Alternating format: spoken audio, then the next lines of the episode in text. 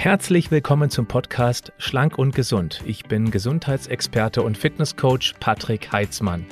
Dieser Podcast ist mir eine Herzensangelegenheit, weil ich dich unterstützen möchte, dass du noch fitter, gesünder und schlanker wirst. Schön, dass du mit dabei bist. Hallo Katrin, hallo Daniel.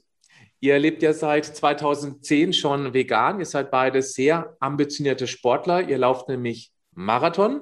Dann habt ihr seit November 2011 euren eigenen Blog befegt, also sprich mit dem V drin. Finde ich sehr kreativ, der inzwischen auch der mit Abstand größte deutschsprachige ähm, Blog ist zum Thema Fitness und vegane Ernährung mit mehr als 300.000 Seitenaufrufen pro Monat. Also da ist ja wirklich Befähigung drin.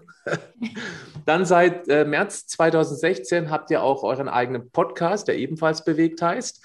Und ihr wollt einfach zeigen, dass eine vegane Ernährung und Sport perfekt zusammenpassen, wenn man sich auskennt und man weder beim Genuss noch bei der Performance Abspreche machen muss.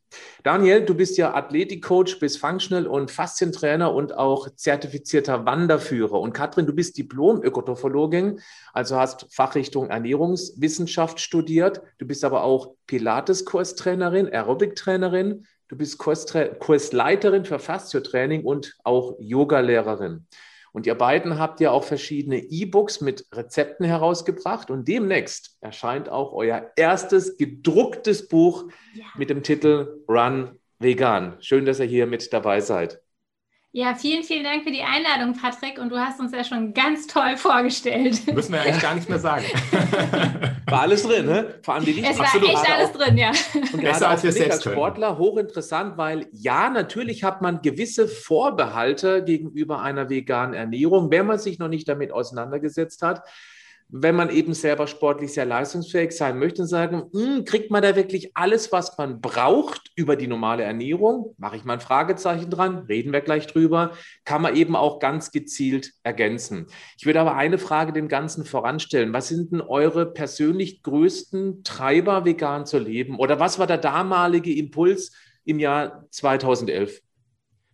Soll ich anfangen? Katrin? Ja, fang mal an. Ähm, ja, also für uns ist ganz klar die Ethik ähm, der Hauptantrieb. Also wir haben einfach damals, im Jahr 2010 war das, äh, uns mit diesem Thema, wo kommt eigentlich unsere Ernährung her, was sind da die Bedingungen, unter denen zum Beispiel Fleisch hergestellt wird oder andere tierische Lebensmittel? Und ähm, haben uns mit diesen Hintergründen beschäftigt und sind dann für uns zu dem Schluss gekommen, dass wir ähm, nicht mehr möch möchten, dass äh, für uns, für unsere Ernährung äh, Tiere sterben und leiden müssen. Ja, also das ist für uns wirklich bis heute der Hauptantrieb. Ähm, durch die letzten Jahre, wie gesagt, du hast ja schon erwähnt, wir leben seit 2010 vegan, also ähm, haben jetzt auch schon seit vielen Jahren die Erfahrung gemacht, dass das gut funktioniert, um die Frage schon mal so im Vorrein zu beantworten. Deswegen also, ihr habt wirklich lange Erfahrung mit 10, 11 Jahren jetzt. Ja, und deswegen gibt es für uns tatsächlich ähm, quasi keinen Grund mehr, warum wir das jetzt plötzlich wieder anders machen ähm, müssten. Ja, also das heißt, das ist für uns nach wie vor der, der Hauptantrieb, dieser ethische Aspekt der veganen Ernährung. Und klar, es werden ja auch andere Aspekte viel diskutiert. Ähm, das Thema ist ja jetzt auch in den letzten Jahren immer mehr in, in den Mainstream, sage ich mal, gerückt. Ja. Also auch ökologische Auswirkungen jetzt von, von Massentierhaltung zum Beispiel ähm, oder auch gesundheitliche Aspekte, wo einige Menschen einfach sagen, okay, vielleicht hilft es mir auch gesundheitlich. Ähm, ja, das sind so Nebenaspekte, äh, wo wir sagen, das sind jetzt nicht für uns die Hauptargumente, weil man kann sich sowohl mit als auch ohne tierische Lebensmittel ähm, gesund ähm, ernähren. Ähm, deswegen ist für uns tatsächlich dieser ethische Aspekt, der, der für uns im Zentrum steht. Mhm. Und als ihr damals anfingt mit 2010, hast du gerade gesagt, das sind jetzt elf Jahre her. Und wenn ich mich zurückerinnere, damals, ich bin ja auch schon lange in diesem Business unterwegs, da war die vegane Ernährung eine völlige Randerscheinung. Ich glaube, ich hatte die noch überhaupt gar nicht auf dem Schirm, obwohl es sie ja schon gab. Ähm, und das heißt natürlich auch, dass es dann viele Wissenslücken noch gab, weil man sich gar nicht so informieren konnte wie heute, zum Beispiel über euch, über den Blog, über den Podcast, über das Buch, was es bald kommt. Habt ihr das Gefühl gehabt, dass es von Anfang an gesundheitlich dann gleich bergauf ging? Oder habt ihr erstmal eure Erfahrung sammeln müssen, dass man eben doch ein paar Dinge wirklich viel mehr berücksichtigen muss als ein Mischköstler? Ähm, ich überlege gerade, wie ich anfange. Also mit dem gesundheitlich bergauf gehen, da möchte ich vielleicht gleich das Ganze so ein bisschen dämpfen, weil es, es kommt natürlich total darauf an, wie man sich vegan ernährt. Man kann sich super gesund, abwechslungsreich und vielfältig ernähren. Man kann aber natürlich, auch damals konnte man sich schon sehr ungesund rein pflanzlich ernähren. Das ist das Erste, was man vielleicht mal sagen muss, dass vegane Ernährung nicht gleich vegane Ernährung ist. Ähm, und so war es eigentlich auch bei uns. Wir, wir haben so, sind wir so, so, wirklich Stück für Stück eingestiegen, haben immer mehr ausprobiert und haben immer mehr kennengelernt. Und deswegen würde ich auch gar nicht sagen, es ging jetzt irgendwie gesundheitlich äh, bergauf, denn wir waren früher schon gesund. Also wir sind natürlich auch in der glücklichen Situation, dass wir keine chronischen Krankheiten oder ähnliches haben. Und wir können jetzt auch nicht sagen, dass wir jetzt gesünder sind oder fitter oder leistungsfähiger. Was wir aber wirklich sagen können, ist, dass uns die vegane Ernährung in keinem Bereich ausgebremst hat. Mhm. Also weder sportlich noch, noch auch sonst äh, sind unsere Blutwerte jetzt irgendwie in irgendeinem Punkt schlechter geworden. Also eigentlich dann, wenn man Blut Blutwerte betrachtet, eher im Gegenteil. Genau, was äh, du sagtest schon, man, man beschäftigt sich natürlich mit dem Thema. Wir hatten auch, als wir vegan wurden, erstmal natürlich noch diese, diese Vorurteile auch im Hinterkopf, ne, die ja sehr weit verbreitet sind in der Gesellschaft, dass einem was fehlt vielleicht, dass es äh, vielleicht eine Mangelernährung tatsächlich ist oder dass man eben Fleisch unbedingt braucht, um gesund zu sein. Ähm, und wir hatten ja schon gesagt, wir sind in erster Linie erstmal aus ethischen Gründen vegan geworden, haben damals schon gesehen, es gibt da auch andere Sportler, auch Leistungssportler, die das schon lange machen und denen es damit auch gut geht. Deswegen waren wir auch schon so ein bisschen überzeugt davon, dass das funktioniert, das kann funktionieren. Aber es hat für uns natürlich dazu geführt, dass wir uns noch mal viel intensiver mit der Ernährung auseinandergesetzt haben. Das ist bei vielen auch so ein bisschen so ein Nebeneffekt, wenn die sich mit der veganen Ernährung beschäftigen, dass dann vielleicht ähm, man sich tatsächlich gesünder ernährt, das aber gar nicht unbedingt daran liegt, dass man jetzt vegan lebt äh, oder kein Fleisch mehr isst, sondern dass man vielleicht mal bewusster sich mit seinen Ernährungsentscheidungen auch auseinandersetzt. Mehr vollwertige Lebensmittel isst, häufiger selbst kocht äh, und einfach sich ein gewisses Ernährungswissen auch erarbeitet, das, was ja in der Gesellschaft eigentlich kaum vorhanden ist. Also äh, ich kenne nicht viele Leute, die jetzt wirklich ein tiefes Ernährungswissen haben und wenn man vegan lebt, wird man so ein bisschen dazu gezwungen, sich mit diesen Dingen, mit diesen Themen auseinanderzusetzen, was natürlich positiv auch ist, ja, weil man ähm, dann auch bessere Entscheidungen treffen kann für seine Ernährung und für seine Gesundheit. Ist ein sehr wichtiger Punkt, weil es gibt ja Menschen, die nicht nur aus ethischen oder ökologischen Gründen zum Veganer oder Veganerin werden, sondern auch, weil es ihnen nicht gut geht. Und dann kommen die möglicherweise von einer Ernährung, die ihnen überhaupt nicht gut tut, zu einer pflanzenbetonten oder fast ausschließlich ja gut, es ist ja eine pflanzliche Ernährung letztendlich. Mhm. Ich war jetzt gerade beim äh, Vegetarismus unterwegs. Genau, dann kommen wir zu einer rein pflanzlichen Ernährung und dass eben die Pflanzenbasis oder die Ernährung die, die gesündeste ist. Da gibt es ja überhaupt keinen Zweifel. Auch nicht unter den Paleoanern beispielsweise. Auch die mhm. wissen natürlich, dass man eben grundsätzlich Pflanzenkost essen muss. Und wenn man dann von super schlecht auf die pflanzenbasierte Ernährung kommt, ja wunderbar, dann geht es einem natürlich besser. Und dann füllt man erstmal ganz gewaltig diverse Vitalstoffe aus. Äh, Genauso ist es also, wenn man sich mal so die, die Ernährungspyramiden äh, anschaut, die es gibt, da ist es ja immer so, dass die Basis sind im Prinzip äh, Obst und Gemüse, sage ich mal. Es steht immer ganz unten. Und wenn ich dann, wenn ich grundsätzlich eine Ernährung habe mit viel Convenience Food, mit Fertiggerichten und dann auf eine vegane Ernährung wechsle und dann eine vollwertige vegane Ernährung mache, dann ist es klar, dass schon allein dadurch, dass ich einfach viel mehr von diesen in Anführungszeichen guten Lebensmitteln in meiner Ernährung unterbringe, dass schon allein dadurch ähm, die Ernährung besser wird. Was nicht heißt, dass sie schon per se dann gut ist oder perfekt, ähm, aber häufig kann das natürlich eben. dann schon, weil viele Leute berichten, ja, okay, ich bin vegan geworden und plötzlich äh, ging es mir gesundheitlich besser oder so. Ähm, das kann natürlich dann auch einfach dieser Effekt sein, dass ich plötzlich anfange, mehr Obst und Gemüse zu essen oder so, ja, oder mich mhm. vollwertiger zu ernähren. Muss gar nicht unbedingt mit dem Veganen zu tun haben. Mhm. Nehmen wir mal so einen eingefleischten Fleischesser. Und der sagt aber jetzt, aus welchen Gründen auch immer, ökologisch oder ethisch oder gesundheitlich, er möchte gerne in die vegane Ernährung einsteigen.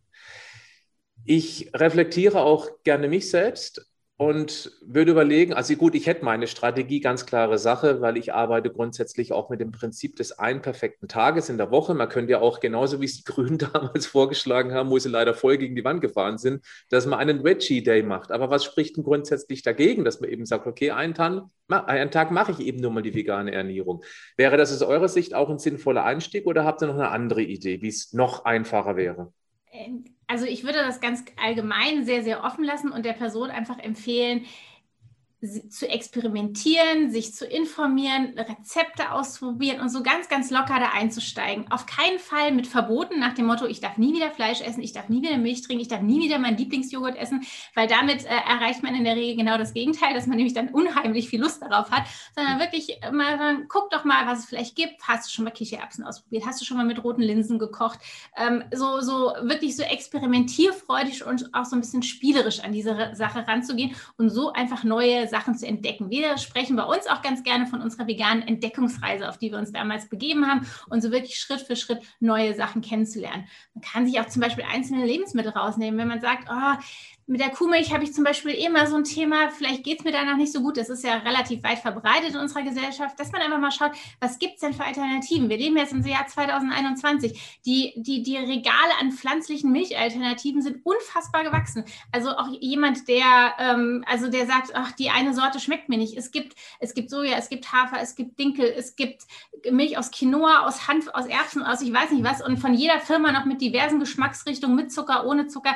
Also jeder findet da irgendwie was. Ja? Und einmal mal wirklich so schauen, was gibt es eigentlich und sich so ein bisschen inspirieren lassen und experimentieren. Und da passiert dann vielleicht auch mehr. Also wirklich mit, mit, mit einfachen Schritten einsteigen und auf keinen Fall sich Dinge irgendwie verbieten. Das, das finde ich, total, find ich total klasse, diesen Schritt noch weiter zurück, nicht mal einen ganzen Tag durchzuziehen, weil auch das bräuchte eine gewisse Vorbereitung ja. und Zeit und Ideen, weil häufig ist es auch die schlichte Ideenlosigkeit. Was kann ich denn statt abends Wurstbrot essen? Viele Menschen sagen, ja, kann ich ja gar nichts essen. das ist natürlich totaler Blödsinn, aber das ist diese begrenzte Sichtweise auf eine Ernährungsauswahl, die man schon Jahrzehnte teilweise nicht geändert hat. Ich möchte auch ein eigenes Beispiel nennen. Ich äh, trinke schon immer Milch, vertrage die auch sehr gut und meine Motivation war hauptsächlich auch ethisch, dass ich einfach weniger Milchprodukte zu mir nehmen möchte. Jetzt bin ich ein totaler Milchkaffee-Fan. Das ist für mich wie Kurzurlaub, so bezeichne ich das immer. und wir. dann habe ich rumexperimentiert nach, ähm, also mit Pflanzendrinks, ob man die aufschäumen kann. Und da war das Angebot lange auch nicht wirklich gut. Es hat mhm. nie dieses Ergebnis gehabt wie eine Milch. Jetzt habe ich einen entdeckt und Achtung, das ist unbezahlte Werbung. Ja, ich habe keinen Kontakt zu dieser Firma, aber diese graue Milch von Oatly, diese Barista-Milch, ich trinke nichts mehr anderes, meine Frau ebenso. Und interessant ist, und jetzt kommt eine ganz, ganz tolle Erkenntnis für mich und auch meine Frau, uns schmeckt normaler Milchkaffee nicht mehr. Es ist eine sehr interessante Erfahrung. Also mhm. wir manchmal, wenn die ausgegangen ist und im Supermarkt sind die ziemlich häufig ausverkauft, dann nehmen wir die alte Milch wieder, die normale Kuhmilch. Und wenn man die eben aufschäumt, dann ist es auch noch okay, aber es ist nicht mehr so lecker wie diese Barista-Milch, in dem Fall von Oatly. Es gibt auch viele andere Marken, die mit Sicherheit genauso gut sind. Ich habe halt nur die kennengelernt. Und deswegen ist auch, wenn man zum Beispiel gerne Milchkaffee trinkt, nehmt einfach mal ein Beispiel, dann wäre das der erste Schritt um einfach Milch einzusparen. Das hat einen ökologischen Effekt, das hat einen ethischen Effekt und durchaus auch einen gesundheitlichen Effekt, insbesondere für die, die vielleicht so leicht reizbar sind durch die Laktose. Probiert es einfach aus. Einfach mal machen. Ja, absolut. Das ist äh, genau der richtige Ansatz, den wir auch vertreten. Ähm, und häufig ist es ja so, ähm, es sind einfach Berührungsängste auch häufig da mit einer veganen Ernährung. Man hat einfach so viel gehört und so ein bisschen Vorteile und solche kleinen Dinge, die man im Alltag vielleicht entdeckt für sich, dass man vielleicht sagt, hey, cool, ich habe da eine Alternative zur Milch und das schmeckt total gut und hey, kommt sogar der Hafer, kommt vielleicht sogar von hier, das ist total ökologisch auch. Das kann solche, solche Ängste, die man einfach hat, abbauen, weil man einfach ein positives Erlebnis damit hat. Denkt, okay, das ist ja gar nichts Schlimmes, wenn ich da jetzt eine Hafermilch verwende, ja.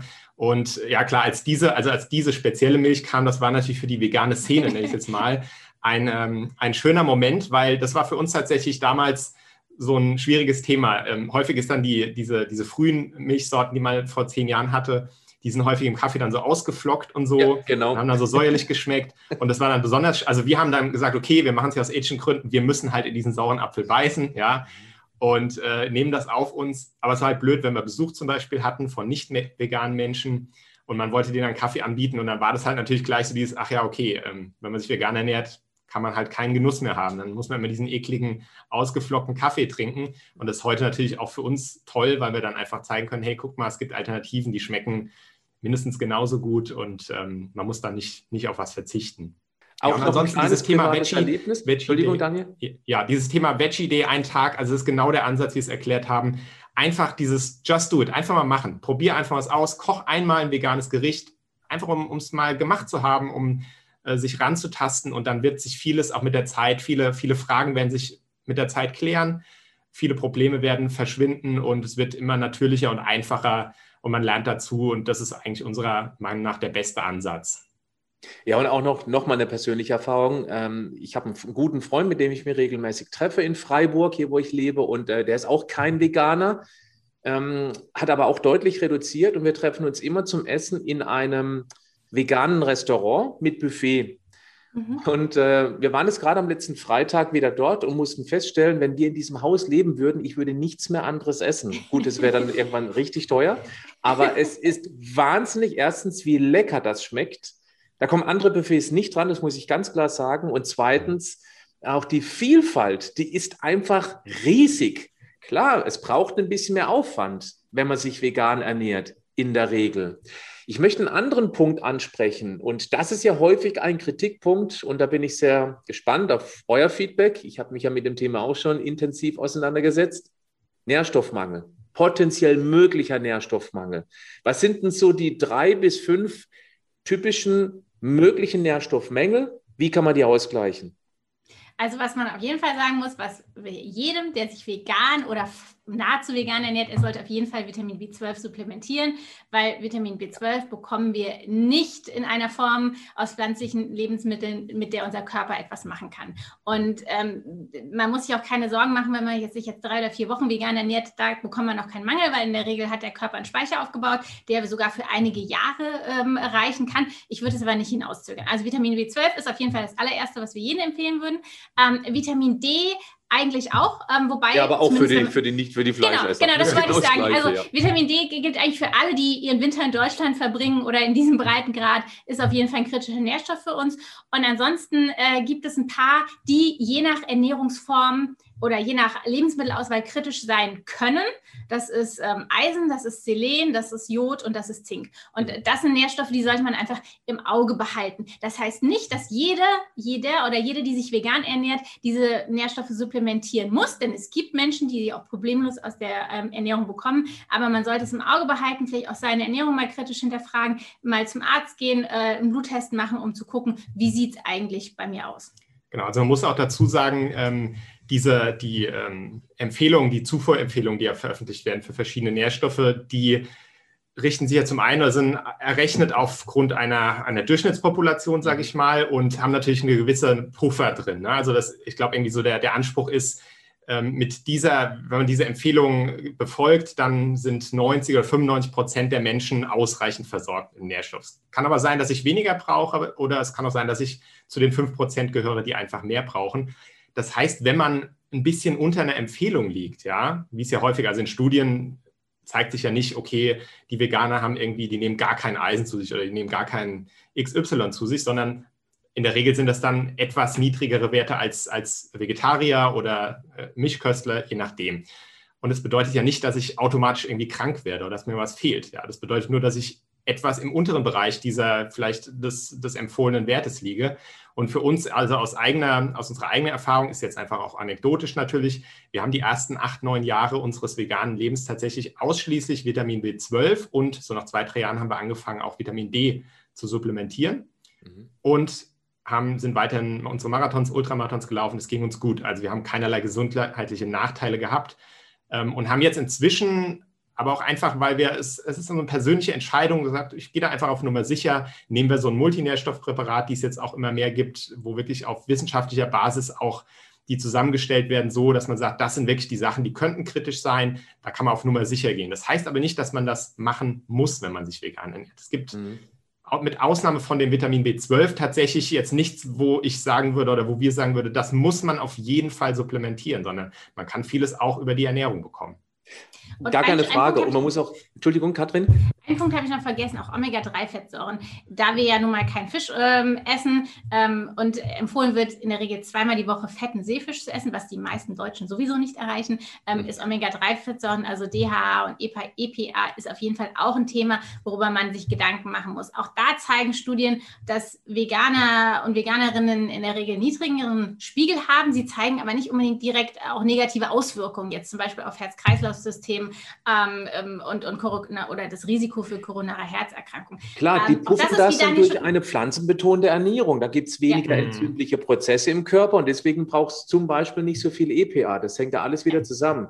Ja, aber es ist einfach eine persönliche Entscheidung, wo, ähm, wo man sagt, okay, möchte ich das, möchte ich das nicht. Es gibt im Moment so, der wissenschaftliche Konsens ist eher äh, vorsichtshalber kann man es supplementieren. Aber es ist jetzt auch nichts, wo, mhm. wo, man sagt, das muss man machen, damit man wirklich fit und gesund ist. Also das wäre ein Punkt, da könnte man durchaus auch mal gesondert drüber diskutieren. Ich mache jetzt nur ein Beispiel ähm, oder ich mache zwei. Gerade beim Jod, das ist vorhin ja auch gefallen. Wir sind drastisch unterversorgt und ja, es reicht auf, um kein Struma zu bekommen, also einen Kopf, ähm, der früher zu ähm, Fehlgeburten oder zu, also Missgeburten in Gänsefüßen dafür führte, dass sie eben wortwörtlich schwachsinnige Kinder geboren haben, also wirklich im Wortsinne. Das haben wir heute nicht mehr, äh, auch weil wir jodiertes Speisesalz verwenden. Nur ob das wirklich ausreicht, um eine gut laufende Schilddrüse zu erreichen, da mache ich mal ein ganz dickes Fragezeichen dran. Und die DGE, ich gebe ihr recht, wenn sie sagt, wir sind ausreichend versorgt, aber für mich ist ausreichend Schulnote 4.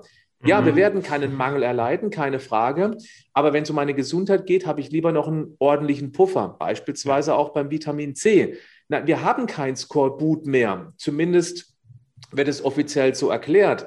Ich bin da ein bisschen anderer Meinung, weil ähm, auch mit einem niedrigen Vitamin C-Spiegel setzen wir unsere Gefäßinnenwand unter Dauerstress und äh, das kann eben dann unter anderem Arteriosklerose nicht auslösen, aber begünstigen. Und deswegen, mhm. also als Vitamin C, als vegan lebender Mensch, da muss man sich ganz sicher überhaupt gar keine Gedanken ich machen. Ich wollte gerade sagen, dann wäre das auf jeden Fall eine gute Maßnahme. Ja. ja also viel besser geht es gar nicht als die vegane Ernährung.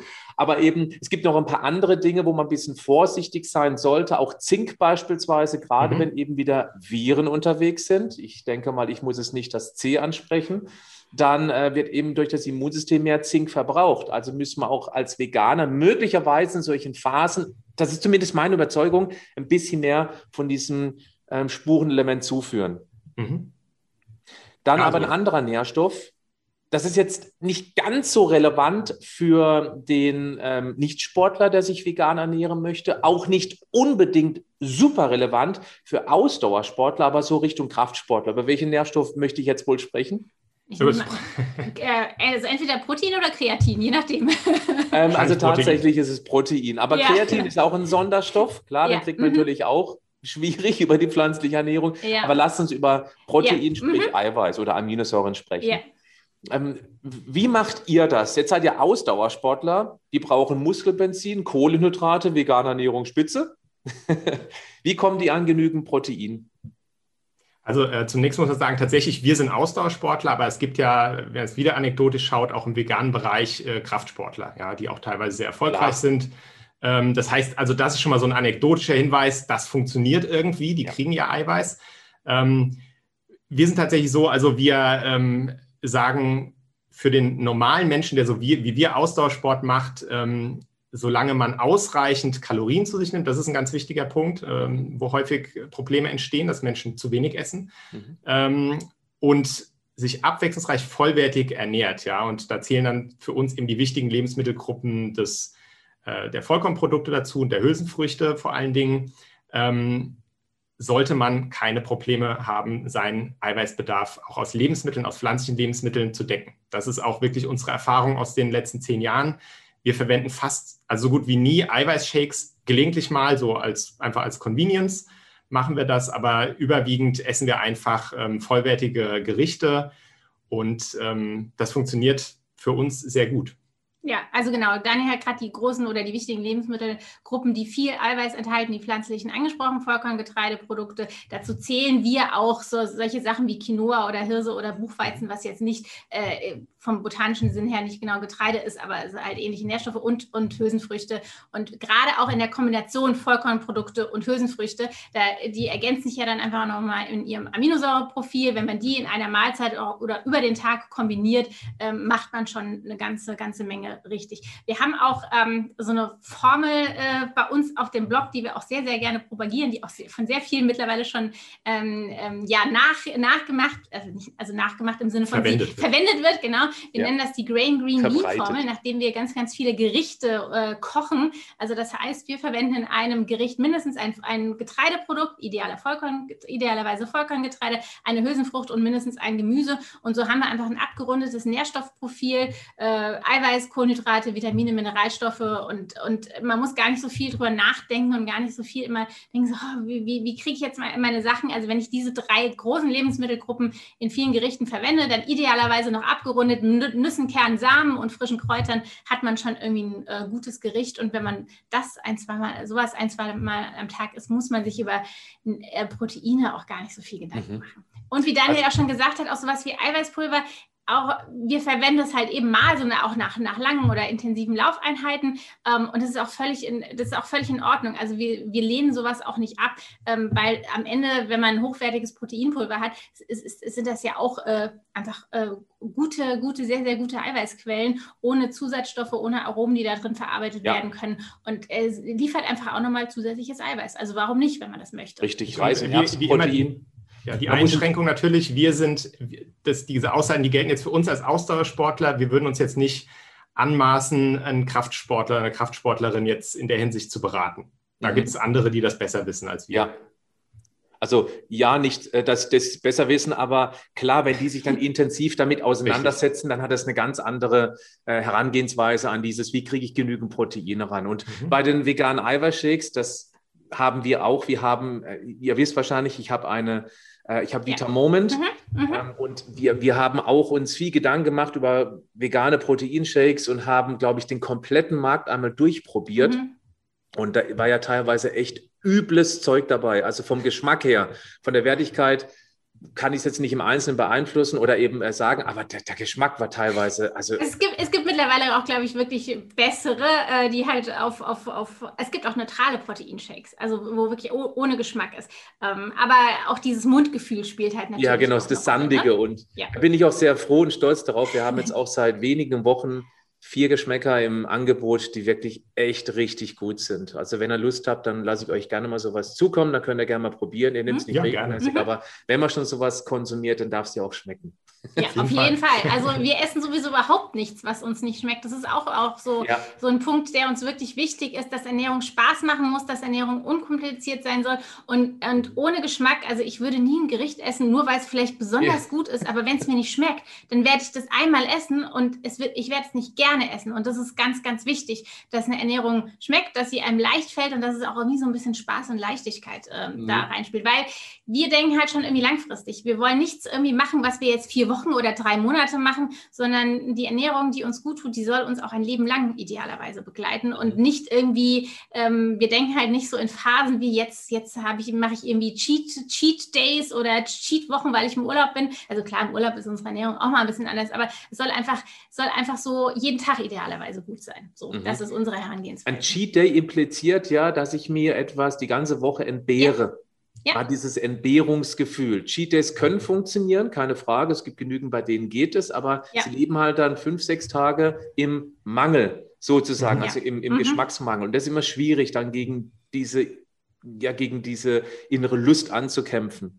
Ich möchte mal ganz kurz zum Thema Protein zurück, weil ja. eine Proteinquelle, eine ganz typische, die fehlt, nämlich Soja. Wie denkt ihr mhm. über Soja? Das ist ja ein sehr kontroverses Thema. Ja, also die fehlten im genau genommen nicht, weil Soja ist ja auch eine Hülsenfrucht. Ne? Das heißt, äh, wir zählen das tatsächlich unter die Hülsenfrüchte, okay. aber mhm. klar, es wird man, man separat gern gesondert, aber ja. Es wird mhm. separat diskutiert. Ähm, ja, genau. Also klar, dieses, dieses Thema, was ja immer wieder aufkommt, sind diese Isoflavone im Soja, also diese sogenannten Phytoöstrogene Wobei man ganz klar sagen muss, ähm, die Studienlage gibt es einfach nicht her, dass man dann negative Auswirkungen auf die menschliche Gesundheit ableitet. Also Daniel, ist, ja, es gibt sogar den umgekehrten Fall, weil ja. wenn genau. diese Isoflavone, die sollen angeblich schwächer wirken als die Original-Östrogene und wenn sie die mhm. Rezeptoren belegen, dann hat man praktisch weniger Einfluss dieser normalen Östrogene, weil eben die schon belegt sind, diese Rezeptoren. Also genau. es hat tatsächlich auch äh, in, von, von, von äh, Gesundheits-, also Fachorganisationen, die sich, glaube ich, mit Brustkrebs und so weiter auseinandersetzen, wenn man da die Leitlinien liest oder die Empfehlungen, die sprechen sich definitiv nicht gegen Sojaprodukte aus, mhm. was faszinierend ist. Ja. Also ich wollte noch ergänzen, solange das ähm, maßvoll geschieht, ja, jetzt jeden Tag zwei Liter Sojamilch, 500 ja. Gramm Tofu und noch irgendwie äh, ähm, Eiweißshakes, die auf Soja basieren, das ist definitiv keine gute Idee, aber äh, Sojamilch in, ins Müsli oder ins Porridge oder ähm, halt ähm, ähm mehrmals pro Woche auch mal Tofu oder Tempeh, ja, wird ja auch aus Sojabohnen hergestellt. Das ist Unlecker. auf jeden Fall, mhm. ja, es ist super mhm. lecker und auch sehr, sehr bekömmlich. Es ist, das ist auf jeden Fall äh, kein falscher Ansatz, also ganz im Gegenteil, das ist auch etwas, was wir machen. Wir essen unheimlich gerne Tofu. Entweder machen wir halt den, äh, verwenden wir den Naturtofu, den wir halt selbst würzen, oder es gibt mittlerweile ja im Super- und Biomarkt so viele verschiedene schon fertig gewürzte äh, Tofu-Sorten, die man teilweise auch einfach mal so beim Salat oder sowas ähm, ähm, bröckeln kann. Das ist wirklich eine, es ist wirklich eine gute Idee, damit auch zu experimentieren, sofern man Soja verträgt. Also es gibt natürlich auch Leute, die eine Soja-Allergie haben, aber das sind unserer Erfahrung nach gar nicht so viele. Also einfach mal ausprobieren, auch dadurch die verschiedenen Sorten probieren und verschiedene Geschmacksrichtungen. Das ist wie bei den äh, pflanzlichen Milchalternativen. Es schmeckt einem nicht immer alles, aber in der Regel findet man etwas, was einem schmeckt. Und das ist auch wieder ein Aufruf, genau diesen Test zu machen. Wenn man gerne Putensalat oder mit Schafskäse, so wie ich esse, dann äh, einfach mal ein Tofu nehmen oder auch Tempeh und einfach das reinschnippeln und einfach mal erleben, wie es schmeckt. Weil ja, man hört immer, hört Tofu, das schmeckt wie schnittfestes Wasser. ja. Ich würde, ich würde da eine kurze Einschränkung machen. Bitte nicht den Naturtofu in den äh, Salat würfeln und denken, das schmeckt gleich wie Putensalat. Dann isst man nämlich nie wieder Tofu. Ja, ja genau. Also es gibt, ähm, was wir ganz gerne machen, es gibt ja auch diesen Tofu inzwischen so in gewürzten Varianten, ja. so mit Kräutern oder Tomate. Den kann man pur schon sehr gut in den Salat würfeln. Das schmeckt einfach schon, hat eine Grund, grundlegende Würze. Und äh, also jetzt puren Tofu, da muss man schon so ein bisschen mal ausprobieren. Den kann man sehr lecker zubereiten, aber es gehört einfach so, so ein ganz kleines Grundwissen dazu, sonst wird man wahrscheinlich ein schlechtes Erlebnis haben und dann sagen, Tofu schmeckt nicht und es nie wieder ausprobieren, was ja. schade wäre. Das ist wie wenn man eben, um aus, an seinen Eiweiß zu kommen, einen veganen Shake trinkt, äh, der einfach ekelhaft schmeckt. Man wird es nie wieder tun wollen. Ja, das ist dann sehr ungünstig. Ja, und auch, bei der, auch bei der Milch, du hast vorhin die, die Sojamilch, ist genau das Gleiche. Es gibt so viele verschiedene Sorten zwischen auch von verschiedenen Produkten, die schmecken auch alle anders. Manche sind besser, besser, manche schlechter. Also nicht gleich irgendwie Vorurteile bestärkt sehen, wenn mal die erste Sorte nicht schmeckt, sondern einfach rumprobieren und irgendwann findet man dann sicherlich was, was einem auch zusagt. Super. Aminoprofil, vielleicht noch ganz kurz. Was sind so die typischen Kombinationen, die ihr empfehlt, um eben limitierende Aminosäuren in einzelnen pflanzlichen Eiweißquellen auszugleichen? Also idealerweise wirklich, wenn man das ganz, ganz allgemein äh, sieht, äh, Vollkorngetreideprodukte äh, oder auch stärkehaltige Getreideprodukte, wie jetzt zum Beispiel Kartoffeln ähm, ähm, und die mit ähm, Hülsenfrüchten kombinieren. Also man kennt es ja auch so aus den, aus den verschiedenen Küchen. Ähm, in Mexiko werden auch sehr gerne Bohnen und Mais kombiniert. Das ja. ist eine ideale äh, Kombination. Ansonsten, äh, wir essen gerne sowas wie, wie eine Vollkornpasta mit Linsenbolognese. Also da haben wir dann halt äh, ähm, Vollkornweizen oder Vollkorndinkel mit Linsen. Ähm, das funktioniert sehr gut gut. Was machen wir noch, Daniel? Äh, Hummus mit Kartoffeln. Ähm, ist also oh, Kichererbsen mit Kartoffeln. Oh, ist, ist eine super Kombination, ist ganz schnell gemacht. In der Zeit, wo die Ofenkartoffeln im Ofen garen, Herrlich. bereitet man den Hummus zu. Also es ist wirklich ein ganz, ganz fixes Gericht. Ähm, und wenn man dann noch ein bisschen Gemüse aufs Backblech legt, hat man direkt äh, auch noch äh, die Gemüsekomponente abgedeckt. Das, das sind so Kombinationen, die wir sehr, sehr gerne und häufig ähm, zubereiten. Also Reis und Bohnen, so der Klassiker ja. aus Südamerika auch so ein bisschen. Ähm, aber grundsätzlich, ähm, weil du ja auch so ein bisschen nach konkreten Kombinationen, dass man bestimmte Profile, also dass sich wirklich die limitierenden Aminosäuren ergänzen. Also wir sind, das gilt grundsätzlich für unsere Ernährung, extrem wenig verkopft in unserer Ernährung. Also mhm. wir würden niemals, oder würde ich jetzt nicht so sagen, aber wir stellen uns nicht hin und, und gucken, welche, welche Vollkornsorte harmoniert jetzt am besten mit Kidneybohnen oder sowas. Das könnte man sicherlich machen, ja. Ähm, und ich weiß, es gibt auch Leute, die machen das, ähm, was wo nichts dagegen spricht. Also kann man sagen, okay, diese beiden, die sind wirklich ideal als Kombination, aber wir sagen einfach, das ergibt sich automatisch, ähm, wenn man eben bestimmte Lebensmittelgruppen miteinander kombiniert. Da hat man vielleicht mal eine etwas bessere, mal eine etwas schlechtere Kombination in Anführungszeichen, aber im Durchschnitt hat man die Kombination und das funktioniert und das reicht. Ja, also das ist uns auch ganz wichtig, dass wir, wir sprechen auch gerne von einer stressfreien veganen Ernährung, die wir sozusagen vermitteln möchten. Wir sind der Meinung, dass Ernährung einfach keine große Wissenschaft sein sollte, weil das häufig dazu führt, dass Leute Probleme mit der Ernährung bekommen, weil die dann ist man eine Essstörung und so weiter. Man, man denkt nur noch in Zahlen, in, in mhm. Nährstoffprofilen und äh, das kann uns unter Umständen ungesünder sein, als vielleicht mal nicht die perfekte, den perfekten Tag zu haben, aber dafür mit Freude, mit Genuss, mit einer positiven, lockeren Einstellung ähm, an die Sache ranzugehen. Und wir sind damit immer sehr gut gefahren und beobachten das auch in unserem Umfeld bei anderen vegan lebenden Menschen, ähm, dass es denen damit auch sehr gut geht. Und wie gesagt, wenn man jetzt konkret sagt, ich, ich spüre jetzt, da fehlt mir was gesundheitlich oder ich habe vielleicht ein Problem, dann kann man natürlich nochmal vielleicht genauer hinschauen, die Ernährung auf den Prüfstand stellen, äh, tracken und zu gucken, wo sind da die Punkte, genau, ja. Mhm. Aber solange man sich gut fühlt, ähm, denken wir einfach, dass man mit, wenn man diese großen allgemeinen Regeln befolgt, ähm, sehr gut fährt. Pareto-Prinzip. Das heißt, ja. 20 Prozent Aufwand für 80 Prozent der Ergebnisse statt 100 Prozent oder vielleicht 95 Prozent Ergebnisse zu erzählen, ist Quatsch.